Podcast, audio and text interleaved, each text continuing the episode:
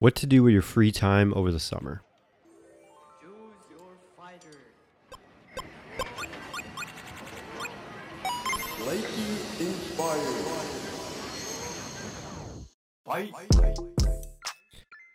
Welcome to Declassified College, a podcast where we give you all the cheat codes needed to pass this level in your life. Each week, we share three short episodes filled with clips of our interviews with students from across the United States and occasionally an interview with an industry expert to answer all of your questions about attending university. College can be what sets you up for a prosperous career, or it can be the four years that when you look back on it, you wish that you did it different.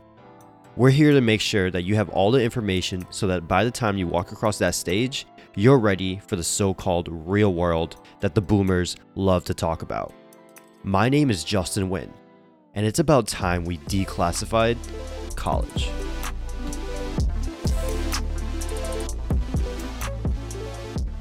This summer will be an interesting one for all the students out there.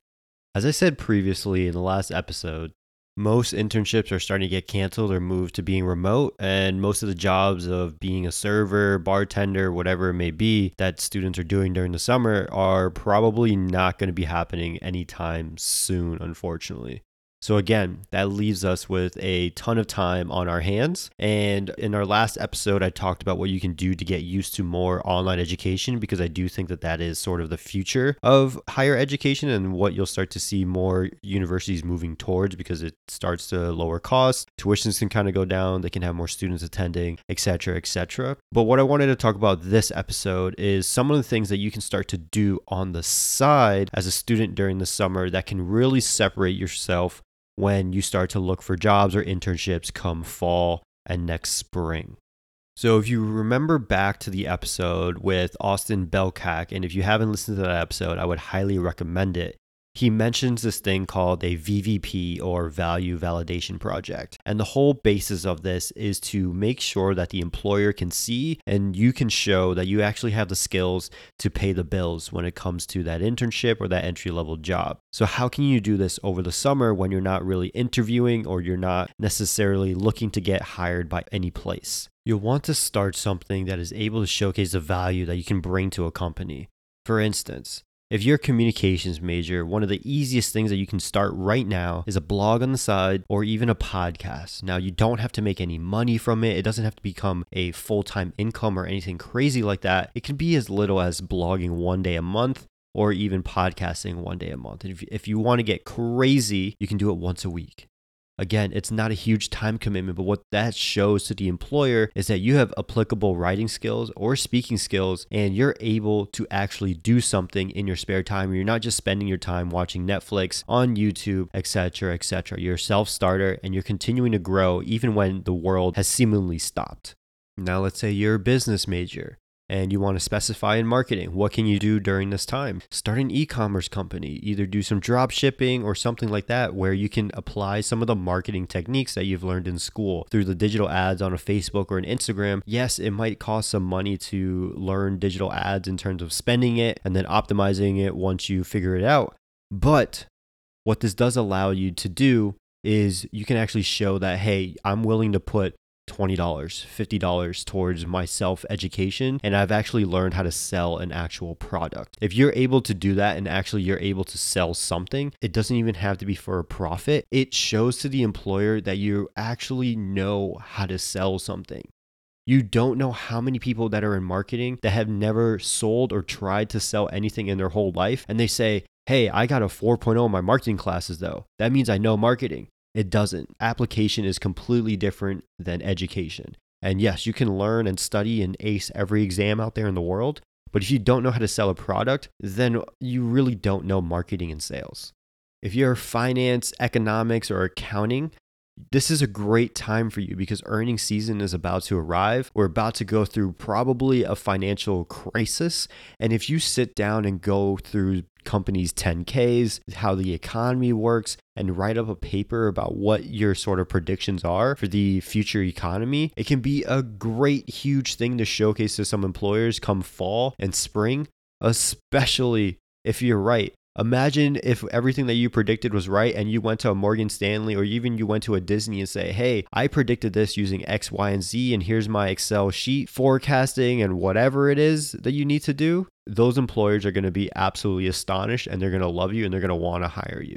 So take this time, do some work, and put some effort into it, get your grind up, and then write up a report just to showcase everything that you actually know. If you're an engineer or you are a game developer, maybe it's time to build that product that you've always dreamed of, right? I know engineers, they always have an idea in their head. And sometimes they're great, sometimes they're not, but the only way to find out is to put it on a piece of paper. If you go to a company and you've designed something, say, hey, I've designed this because of X, Y, and Z, you never know. It could be great, but at least you tried it out and you have something to show. Again, with the same thing with marketing, I don't know how many engineering students that I've talked to that they're like, I have this great thing in my head, but they don't have it on piece of paper and they don't know how to exactly explain it. So that when I do ask them, they're kind of lost. That's not what you want to be because you don't have anything to show for it. The whole purpose of this episode is so that you build something to show. Now, again, if you're a video game developer, build a video game. It can be the worst thing in the world. It doesn't have to be Fortnite. It doesn't have to be Mario. It doesn't have to be Pokemon. It just has to be something to again show that you're willing to put some time and effort into this thing that you call your passion. If something is your passion, then you should be able to do something on the side an hour or two a day or every two or three days, putting an hour or two towards it. That is what a passion is. If you can't do that, then you don't know your passion and you're probably getting the wrong degree. Now, here's the caveat to what I just said.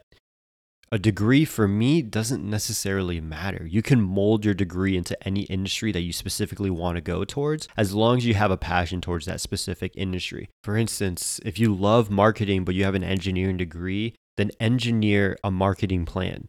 Your mindset as an engineer can be very important to a marketing team because you know how the process is and you know how to work through things. Same thing if you're a finance major, you want to get into marketing, right? You might be just in a finance major like myself, but you really love marketing. So, how can you make that transition? Create a marketing plan with financials behind it. Marketing people are mainly creatives and they hate thinking about the financials and logistics of things. If you're able to work through that in your marketing plan, companies will love you because you have an analytical mindset. So don't just pigeonhole yourself into where people tell you your degree is supposed to go into. Figure out how you can mold your degree into your specific passion. Another day, another cheat code, and you're on your way to defeating the level that we like to call college. If you've liked any of the cheat codes that we've given out, please hit that subscribe button and give us a review on iTunes. Each review helps us grow and make sure that more people learn these tips. We love to hear from you all, so make sure you check out our website www.getchogrindup.com and follow us on all social media platforms at GetChoGrindUp. That's G E T C H O G R I N D U P. So until next time, peace.